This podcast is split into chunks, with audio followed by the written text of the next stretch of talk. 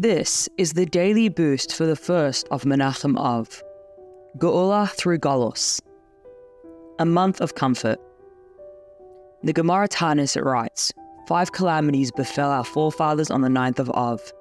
Therefore, when Av begins, we decrease in joy. The month of Av is the saddest month of the Jewish year. The tragedies that occurred in Av include the destruction of both the first and second temples. Nevertheless, the month is formally known as Menachem Av, which means our Father will comfort us. This name is both a prayer and a promise that our Father in heaven will transform the negativity and suffering of exile into everlasting joy and happiness by bringing the final redemption. The lesson is that even when exile seems the darkest, we must feel certain that one day soon God will comfort us. This expectation gives us the strength to do our part to end exile and hasten the time when God will transform our sorrow to joy.